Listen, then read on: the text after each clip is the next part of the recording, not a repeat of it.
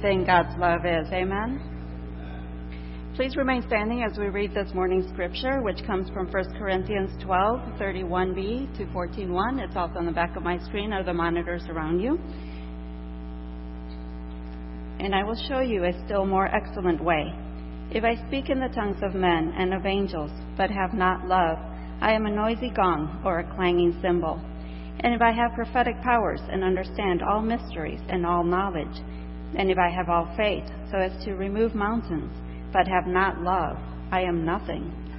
If I give away all I have, and if I deliver up my body to be burned, but have not love, I gain nothing. Love is patient and kind. Love does not envy or boast. It is not arrogant or rude. It does not insist on its own way. It is not irritable or resentful. It does not rejoice at wrongdoing, but rejoices with the truth. Love bears all things, believes all things, hopes all things, endures all things. Love never ends. As for prophecies, they will pass away. As for tongues, they will cease. As for knowledge, it will pass away. For we know in part, and we prophesy in part. But when the perfect comes, the partial will pass away. When I was a child, I spoke like a child. I thought like a child. I reasoned like a child. When I became a man, I gave up childish ways. For now we see in a mirror dimly, but then face to face. Now I know in part, then I shall know fully, even as I have been fully known. So now faith, hope, and love abide, these three. But the greatest of these is love. Pursue love and earnestly desire the spiritual gifts, especially that you may prophesy. You may be seated. Probably one of the most beautiful chapters in the Bible. Probably also one of the most familiar. I think that probably most of us have gone to weddings where 1 Corinthians 13 is read, and sometimes even maybe a message is given on 1 Corinthians 13. Even non Christians use the love chapter because of this idea that love never ends. That, that there's something that never fails.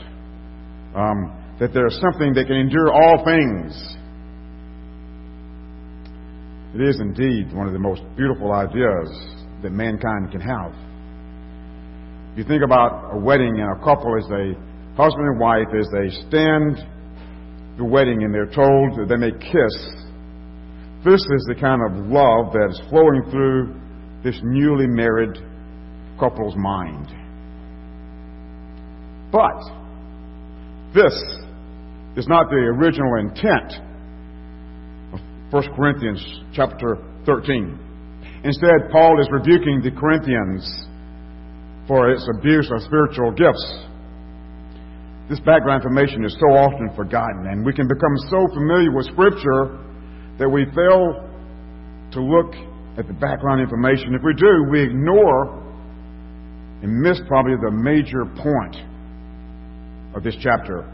1 Corinthians 13, Paul goes um, on and he talks about the fact that, that love is an action, it's not an emotion. He writes that love is something that is, that is seen, is experienced, is, is demonstrated. And this, of course, goes against everything in our culture because our culture everything is based on feelings, and we do what we want to do because we feel like it.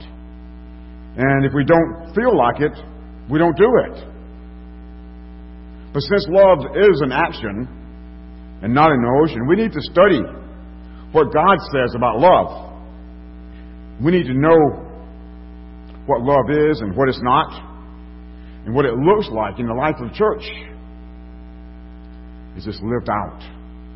If you remember, the First Corinthians had gotten into a few arguments about who was the most eloquent, who was the smartest, who was the most spiritually sensitive, and it could go on. Who was the most important? They believed so much in excellence, but excellence in the sense of it sets me apart from everybody else. Sunday mornings have become a time of competition instead of worship. There was jockeying for position. Who has the best spiritual gifts? It's in this context that Paul writes 1 Corinthians chapter 12, verse 31. Eagerly desire the greater gifts. I will show you still a more excellent way. The word excellent here is comes from two root words. One means to throw, you can just imagine throwing a ball, and the other over or beyond. So metaphorically, excellent here carries with that idea of going beyond, going beyond. Paul is saying to the Corinthians, I want to show you a way that's far better than what you have. It goes far beyond what you're doing and far beyond what you're thinking. It's in this context that Paul addresses the Corinthians, and it's broken down in three basic sections. First, in verses 1 through 3, we see that love is greater than all the spiritual gifts that they were arguing over. And secondly, that love is expressed through attitudes and through actions and through behavior in verses 4 through 7. And that love is eternal and it outlasts all these spiritual gifts that the Corinthians were fighting and arguing about and longing to have. First Corinthians was written over 2,000 years ago, but it's still so very relevant for us today in our own lives. Paul interrupts his teaching on spiritual gifts, which are in chapter 12 and 14, to stress the importance of love over gifts. He basically says that spiritual gifts have little value without love. The love chapter is set right in the midst of a conflict over spiritual gifts. And Paul makes it clear that to the Corinthians that love must be the motivating force behind the use of their gifts and that there should be no competition. They had tried, if you remember, to elevate certain gifts above others. But Paul affirms all the spiritual gifts and says that they are given by God for the church. And Paul sets boundaries on their purposes for worship service. Paul's test we'll see in chapter 13 for spiritual gifts is are they exercised in love? Well, let's look at chapter 13, verses 1, 2, and 3. If I speak in the tongues of men and of angels, but I have not love, I'm a noisy gong or clanging cymbal. If I have prophetic powers and understand all mysteries and all knowledge, and if I have all faith so as to move mountains, but I have not love, I am nothing. If I give away all I have, and if I deliver my body to be burned, but have not love, I gain nothing. We see in this section then that love is greater than any spiritual gift. It gives meaning to what we say and know and do. The gifts mentioned here were those that were most sought after among the Corinthians speaking in tongues, prophecy, faith to work miracles, knowledge, and giving. And these first three verses drive home the same truth over and over in different ways as illustrations of that principle without love. The best use of your gift is worth nothing to the believer. Well, from the beginning, Paul hits hard. He, he goes for the gut, so to speak. Or maybe he goes for the heart, because the speaking in tongues was by far the one that they were most impressed with. First one, if I speak in tongues of men and of angels, but I have not love, I'm a noisy gong or a clanging cymbal. When I read that, I can't help but think of maybe a kid who is learning to play the drums. You ever been around a kid who is learning to play drums? And they go on and on and on. Paul says, You speak in tongues of men and of angels, but you don't have love.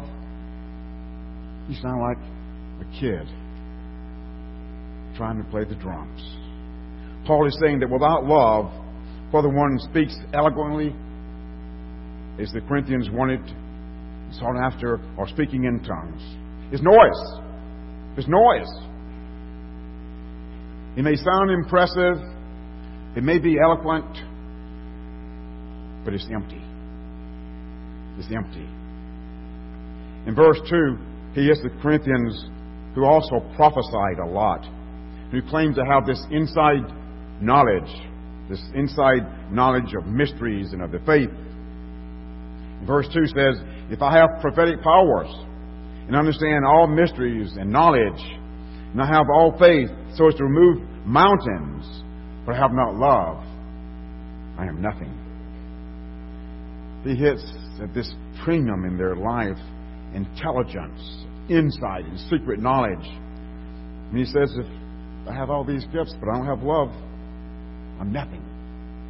But see, remember, the Corinthians believed that they, with these special gifts, were higher and more spiritual than anyone else. Well, verse 3 hammers home again that point one more time with the extreme example of total self abandonment and giving. It says, If I give away all that I have, and if I deliver my, up my body to be burned, but I have not love, I gain nothing. Verse 3 causes us to think about some, some, some of activities, I think. Giving to the poor is very important, isn't it? And it doesn't take away from that. But it says, if I give everything I have away to the poor, I don't have love, I gain nothing.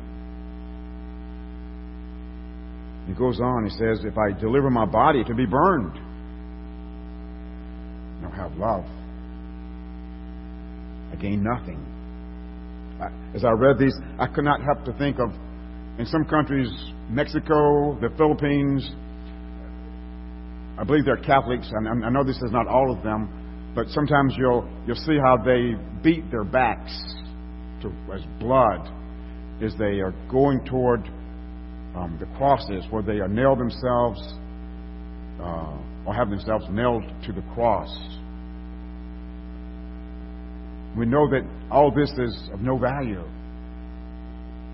In the same way that we can burn our bodies, and yet we don't have love. These extreme examples show us, though, that without love, that all we do is useless. Someone has summarized these three verses as without love, I am, I, I, say nothing, I am nothing, and I gain nothing. I like that. I, I say nothing because without love I sound like noisy gong or clanging cymbal. I, I am nothing even if I have faith to move remove mountains. But I don't have love. And I gain nothing even if I give away everything that I have or burn my body. They loved to show off their gifts, these Corinthians did, but they didn't have love. They might say, Look at my spiritual giftedness. Look at my talents. Or maybe they might say, Look how well I sing. Or how well I play my instrument or how well I preach. You know, but no matter how talented one is, no matter how much gifted we, giftedness we have, without love, it amounts to zero. I, I still think back to as a little kid, I guess second or third grade, when I learned the multiplication tables. And we learned that one times zero equals zero. And two times zero equals zero. I remember my brothers and others try to trick me, and they would go up and they'd say, Well, Ralph, what does a hundred times zero equal? And I would get confused. I might say a hundred. Then they'd go on and say, What about a thousand times zero? You see, the truth is, we can do all these things without love it amounts to zero. To zero. Does love drive your motivation and my motivation to use our spiritual gifts? Or do we serve out of a sense of obligation. Somebody's got to do it. Does anything else motivate us to use our spiritual gifts? Paul suggests that instead of competing in the use of spiritual gifts, they should compete in love. See who could outlove one another. After talking about the importance of love while exercising spiritual gifts, Paul moves on to describe what love is and how it might be expressed. And we see in verses 4 through 7 that love is expressed through attitudes and actions and behavior. Verse 4, let's read. Love is patient and kind, and love does not envy or boast. It is not arrogant or rude. It does not insist on its own way. It is not irritable or resentful. It does not rejoice at wrongdoing, but rejoices with truth. Love bears all things, believes all things, hopes all things, and endures all things. Just the other day, I was talking to someone, and we're talking about how we can say that we love somebody, but what do our actions show? I gave the illustration of a young man who is who, who is trying to reach out to a young woman with, with wrong motivation, wrong desires, with a desire to have sex. And, and he tells her over and over how much he loves her. And maybe he's able to, to get what he wants there. And then he moves on to the next woman. He begins the same thing. Those guys, the, the, the guy's words are empty. They're empty.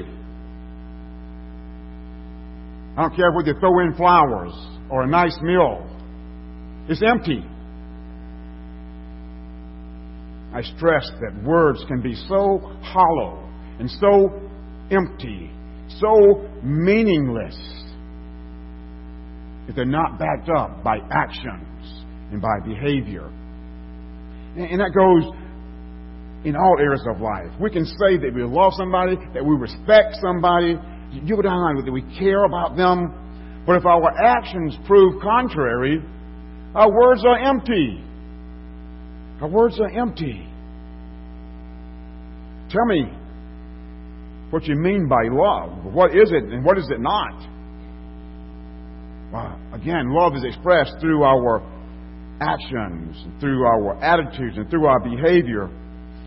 And in verses 4 through 7, there are 15 words that describe love. And, and what I did, if you can just kind of imagine my own in, in your mind, I took a sheet of paper and I divided it into two columns. And on one side, love is.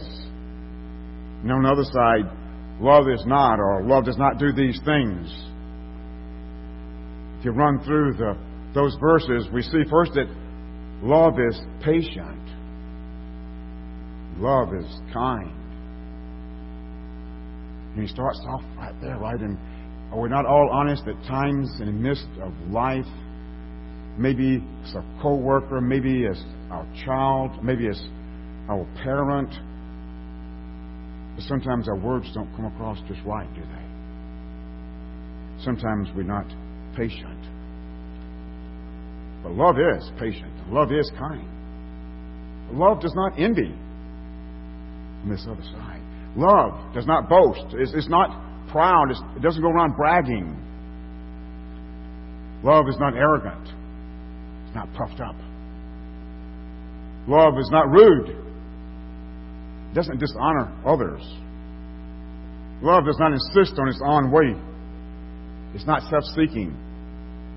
Love is not irritable, not easily angered.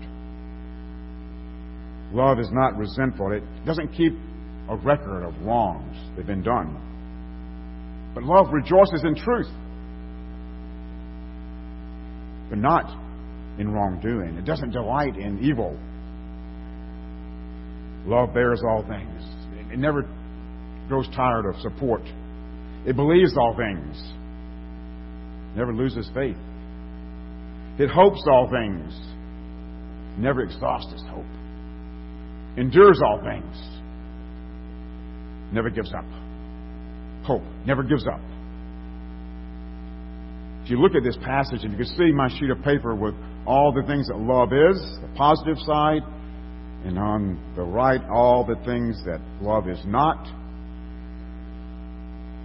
Got a good description on the right of what love is not that describes the Corinthians. This is a pretty strong punch in the stomach of the Corinthians. Think about it. This is what the Corinthians were. Paul had taken 12 chapters, the 12 previous chapters, describing them as keeping a record of wrongs, self seeking, arrogant, proud, boastful, bragging, envious of others. This is a strong rebuke right in the middle of the love chapter.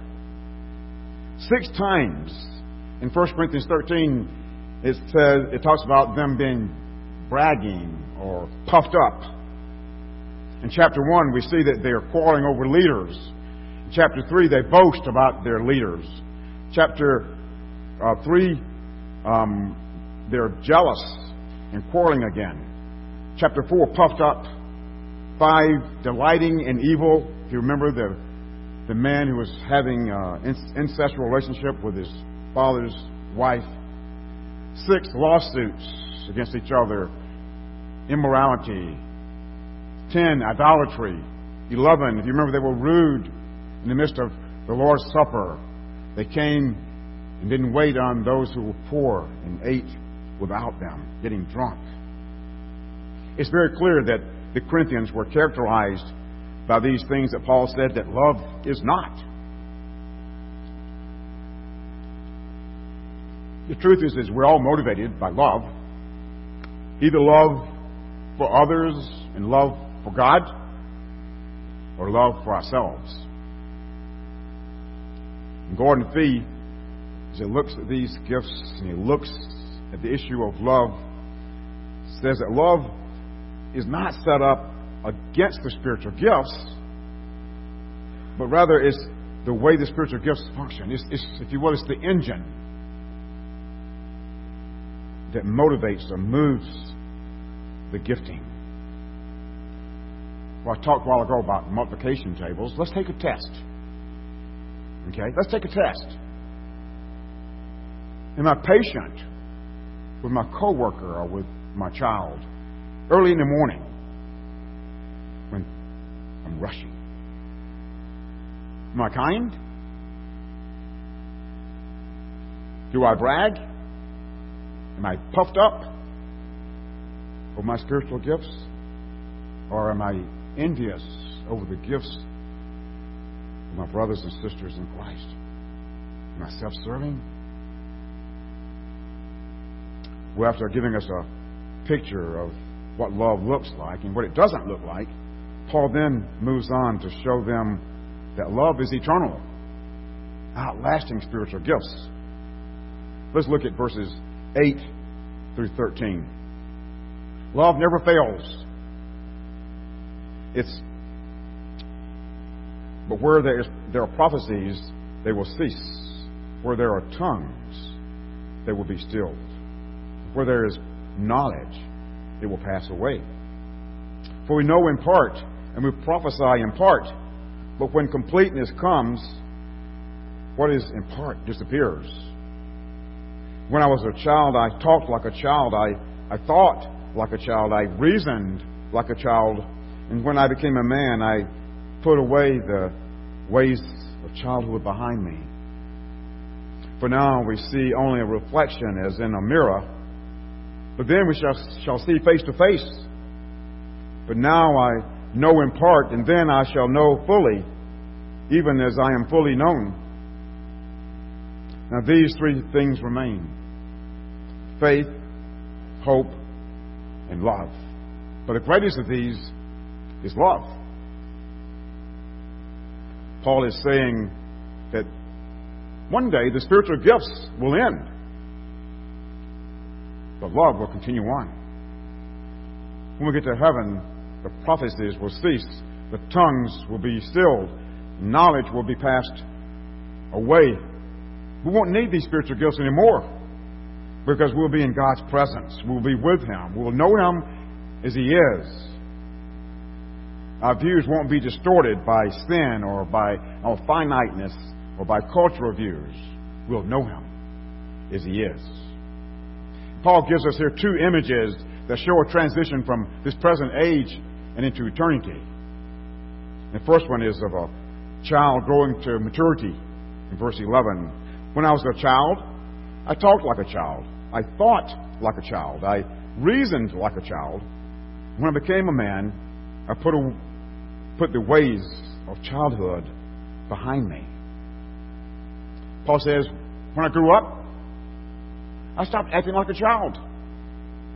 Paul basically says that tongues and prophecy and these clever sounding words of knowledge are, in a sense, child's play when you look at eternity. He says, Give me something that will carry me through eternity. Give me something that will last. In other words, give me love. Give me love. Because that's the highest form of knowledge that we can attain in this world for the world to come. I think that we could all agree that children are immature. Some children are more mature than others, but children are, by nature, immature, and they're concerned about what? They're concerned about themselves, right? They, they are concerned about the immediate, about now, about the present. How many, how many of you have been to Target or to any store and you see a mom with little kids? And little kids are kind of pitching a fit. They're crying out, they're saying, they're, you know, stomping their feet, and they're saying, Mom, I want this. I've even seen them lying on the floor rolling around. I know none of our children ever did that, but it's other kids. Kids, they want it now. Now. How many are taking long trips? Are we almost there, Dad? Are we there? No, no, son, we're, just five minutes down the road on a 13 hour trip.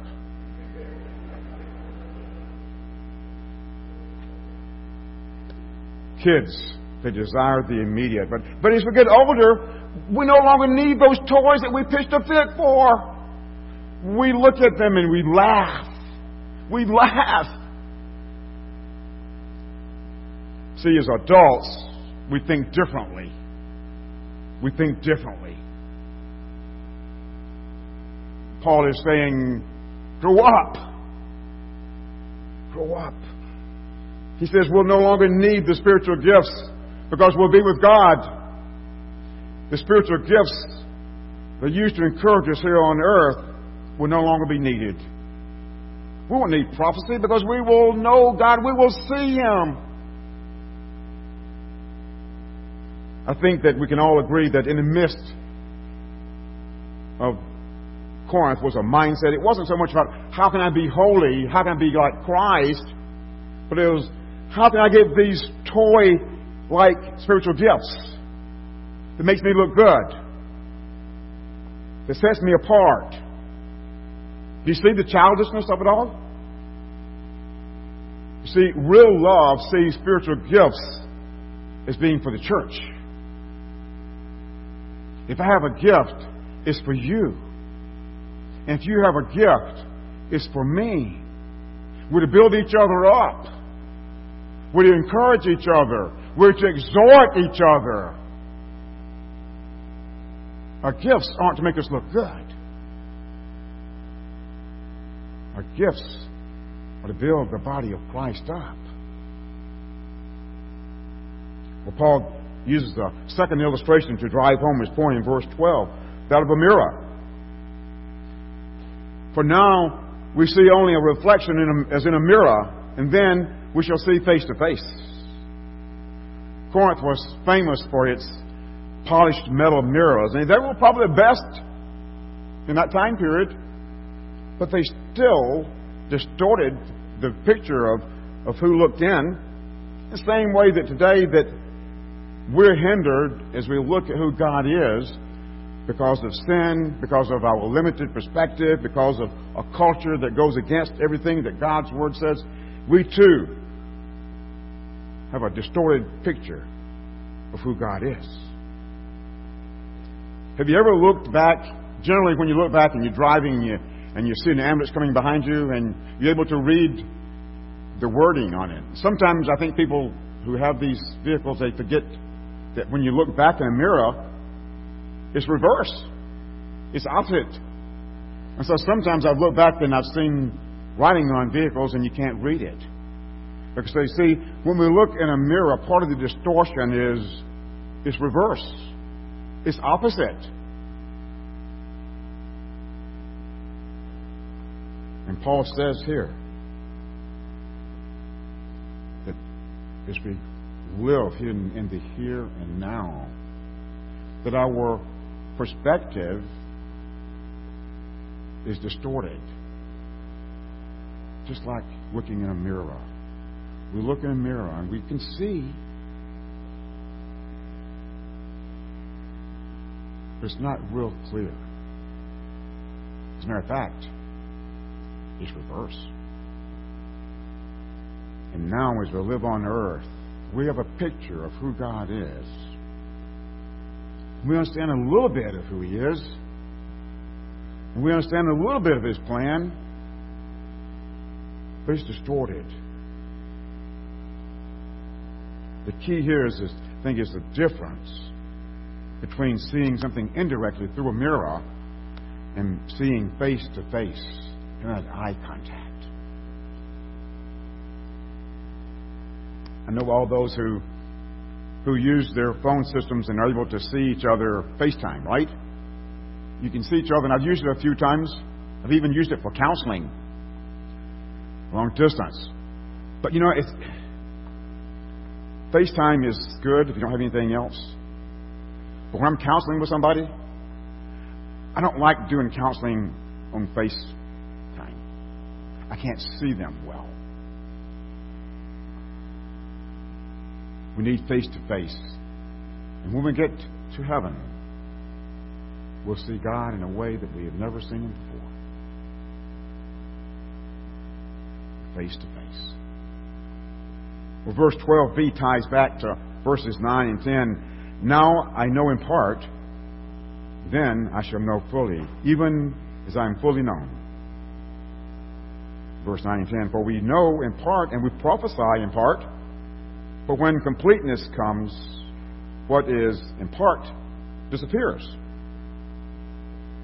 One day, again, we'll see face to face. We'll no longer know things in part, as I was saying. We'll not need our spiritual gifts. We won't need to prophesy. We won't need all these things because we'll be in God's presence. We need to understand again so clearly that the spiritual gifts are temporary helps here on earth for us for building up the body of Christ. Verse 13 says that these three remain faith, hope, and love. And the greatest of these is love. Love is the greatest of these because of, of a couple reasons. We walk by faith, right? We walk by faith and not by sight. But when we get to heaven, we'll see. Second word, hope. Hope anticipates. We, we hope with a, with a hope knowing that we will get to heaven and we'll see God. So hope anticipates, but hope will be fulfilled. So these, all this hope that we had on earth will be fulfilled. Love must be a priority in our lives. 1 Corinthians chapter 14, verse 1, I believe, ends this section. And he says, Pursue love. Earnestly desire the spiritual gifts, especially prophecy. Pursue love. After going through all this, he says, Pursue love. Paul has clarified what love is. Love is greater than any spiritual gift. Love is not just emotions. It's expressed through actions and attitudes and behavior. And love is eternal. And it lasts beyond all spiritual gifts. The need for genuine Christ-like love remains as great today as when Paul was writing to the Corinthians. One of our problems is defining love. Our culture has a very different view of what love is, especially when you compare it to what God's Word says. But our literature, our music, our advertising, the visual arts all distort what love is. A good example of this is a lady, a doctor named Barbara Fredrickson, who's a professor of psychology at University of North Carolina. She suggests in her book, Love 2.0, I think she's kind of playing off, you know, we upgrade our, our computer software and it's, you know, it's whatever number 6 or whatever, or 6.5 or whatever, where hers is Love 2.0. And she says in her book, Love 2.0, that love needs an upgrade. It needs a modernization. The old love, she didn't say it, but biblical love is outmodeled. We need a new model. And what does her model look like? She says that love is not exclusive. Love's timetable is far shorter than we typically think.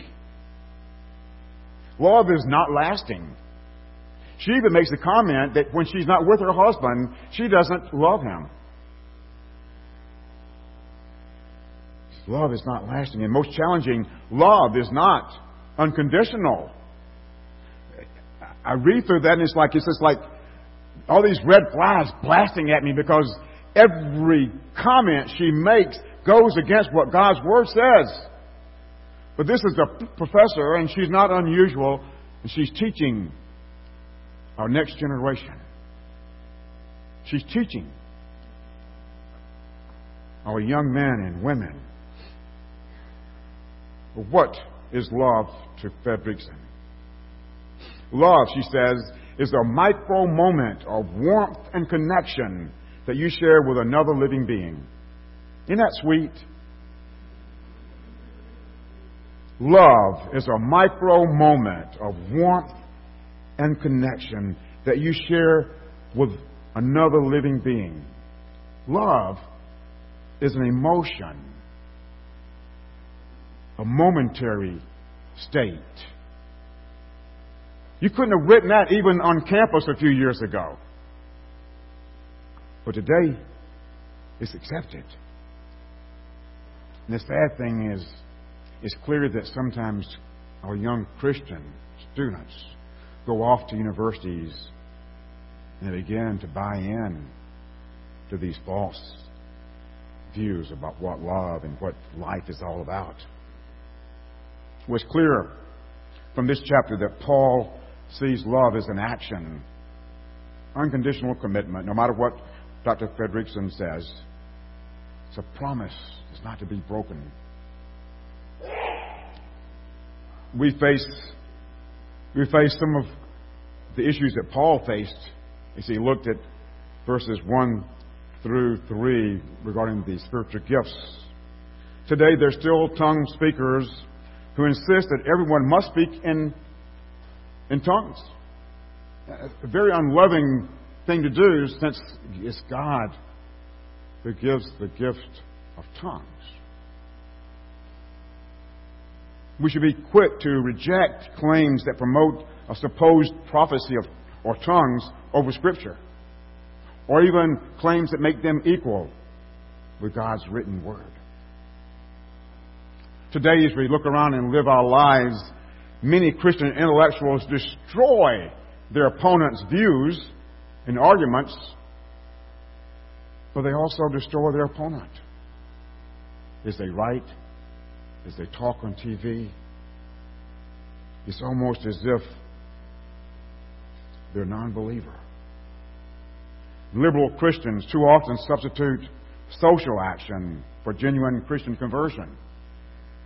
And we must not allow our culture to say that we're haters because we believe the gospel is true. That Jesus Christ is the only way to God our Father. We're to be, we're to be involved in meeting the needs of those around us, but social action alone is not the gospel.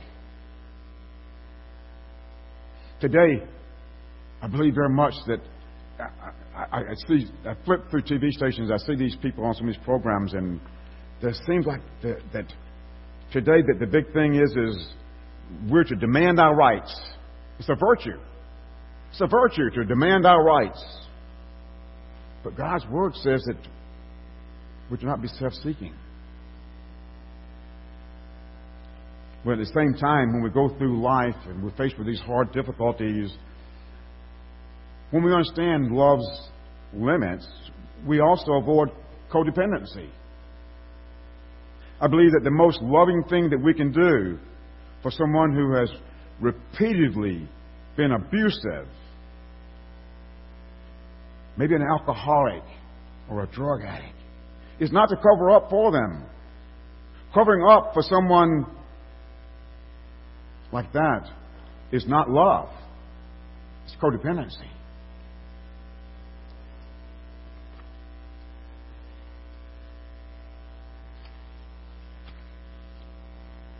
We should not believe their empty promises of change, but insist that they get professional help and refuse to carry on with business as usual if he does not. I've had loved ones and dear friends that I've confronted and talked with and make excuses.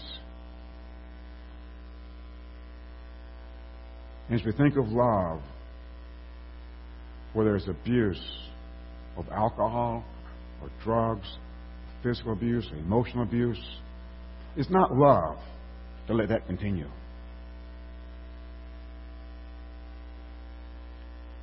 Finally, I think in the area of sexual abuse in our culture, we continue to see our media paint every possible form of homosexual or heterosexual sin as desirable while refusing to depict or even to acknowledge positive married life, particularly of those that are based on Christian values. Well, Paul says that love builds up.